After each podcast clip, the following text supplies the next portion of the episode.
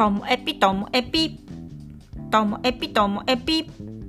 面白から真面目までサクッと聞ける独り言ラジオともエピ。こんにちは皆さんお元気でしょうか、まあ、実家から離れて暮らしている皆さん。あの実家に電話ってしますか？どんな時に電話しますか？っていうなんか話なんですけど、まあ、あの、ともえぴでもお伝えしてるんですけど、私ね、本当用事ない限り電話ってしないんですよね。で、もともと、その、たわいもない話で LINE をするっていうのも苦手で、だから LINE 苦手なんですよ。あの、いつ終わっていいかわかんない感とか。で、その、メッセンジャーの方が、Facebook メッセンジャーの方が、こう、仕事感があるんで、あの友達ともメッセンジャーでやり取りしてこう用事だけ伝えるみたいな。その変にスタンプとか絵文字とかがいっぱいあるとなんかねあのすごい砕けた感じになっちゃって その砕けた感じのなんか永遠と続く感じとかが苦手なんですよね。だから仕事の用事も LINE でやり取りする人もいるんですけども私は本当はメッセンジャー希望してるんですけどね。っていうぐらいなんだろう本当用事ない限りあんまりあの連絡しないタイプなんですけどもだけどあのこの間父親が誕生日だったのであこれはね電話しようと思って電話したんです。そしたらねあの向こうもちょっと照れるじゃないですか。なんか飲んだよみたいな感じだったんですけどやっぱまあ嬉しそうででお互いの近況の話して。そしたらねやっぱね電話してて声聞いてたら、うん、会いたくなるんですよね。だからあっと思って。10月の末に札幌の出張があって本当はあの日帰りで実家にも寄らないで帰ってこようかなぐらいに思ってたんですけど。でもあなんか声聞いてるとああなんとかしたら寄って帰ってくれるかな。でも次の日土曜午前から仕事だから泊まりは厳しいかなとかって。なんかそれって私の中であ私ってこういうふうに心動くんだって思いました。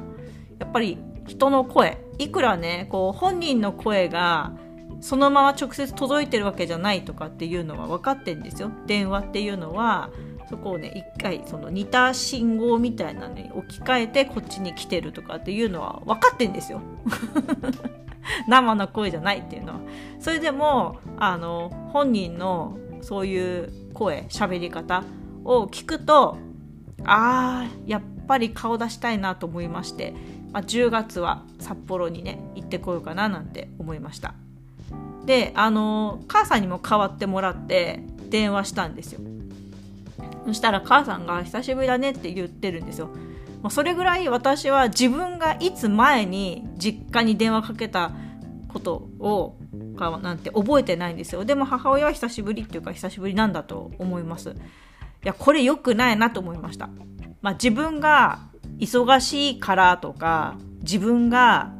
なんだろう、日々、えー、とやることがあるからとか、特に用事ないからみたいな理由で電話してなくっても相手は「久しぶりだねどうしてたの？心配してたんだよ」なんて言われるとああその時に初めてあもうちょっと頻繁に電話しなきゃなっていうのを思いました。だからね私はでも変に取り決めとか目標とかしちゃうとなんか変な感じになるので。あとなんか用事ない時の電話って何喋っていいかちょっと分かんない感じもあって今更用事ないのに電話して親もね「えどうしたの?」みたいになるったら困るのでまあなんかなんかある時には必ず電話しようかなって思いました。なんかそう聞くと私ってちょっとなんか面倒くさがりな彼氏みたいな感じしませんか？電話があんまり好きじゃないみたいな。そうなんですよ。で仕事の話とか日常的にやり取りしてる相手とかはこうスカイプの通話とかズームでの話ってついつい盛り上がってめっちゃ長くなっちゃったりするんですけども何でしょうね。家族とか、まあ、近しい人についてはちょっとしょっぱい対応してるかなって思いました。皆さんはどれぐらいなんでしょうかね。多分うちの姉はほぼ毎日電話してるって言ってたんですよ。その結婚してから10年以上。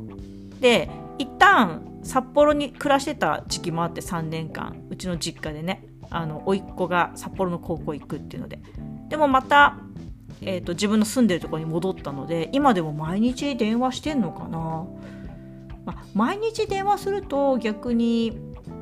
あのあの話もこの話も今までのねしてるから続きみたいな感じで短く済むのかな。だって今更私の仕事のこととか周りの状況とか話しても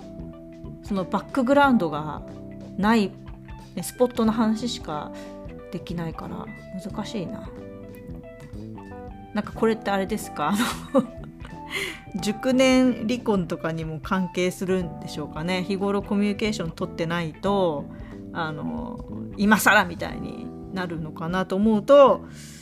ああこれ夫婦間のことも言えるのかなとかちょっとどつぼりそうになりますのでこの辺にしたいと思います。今日も最後までお聴きいただきましてありがとうございました。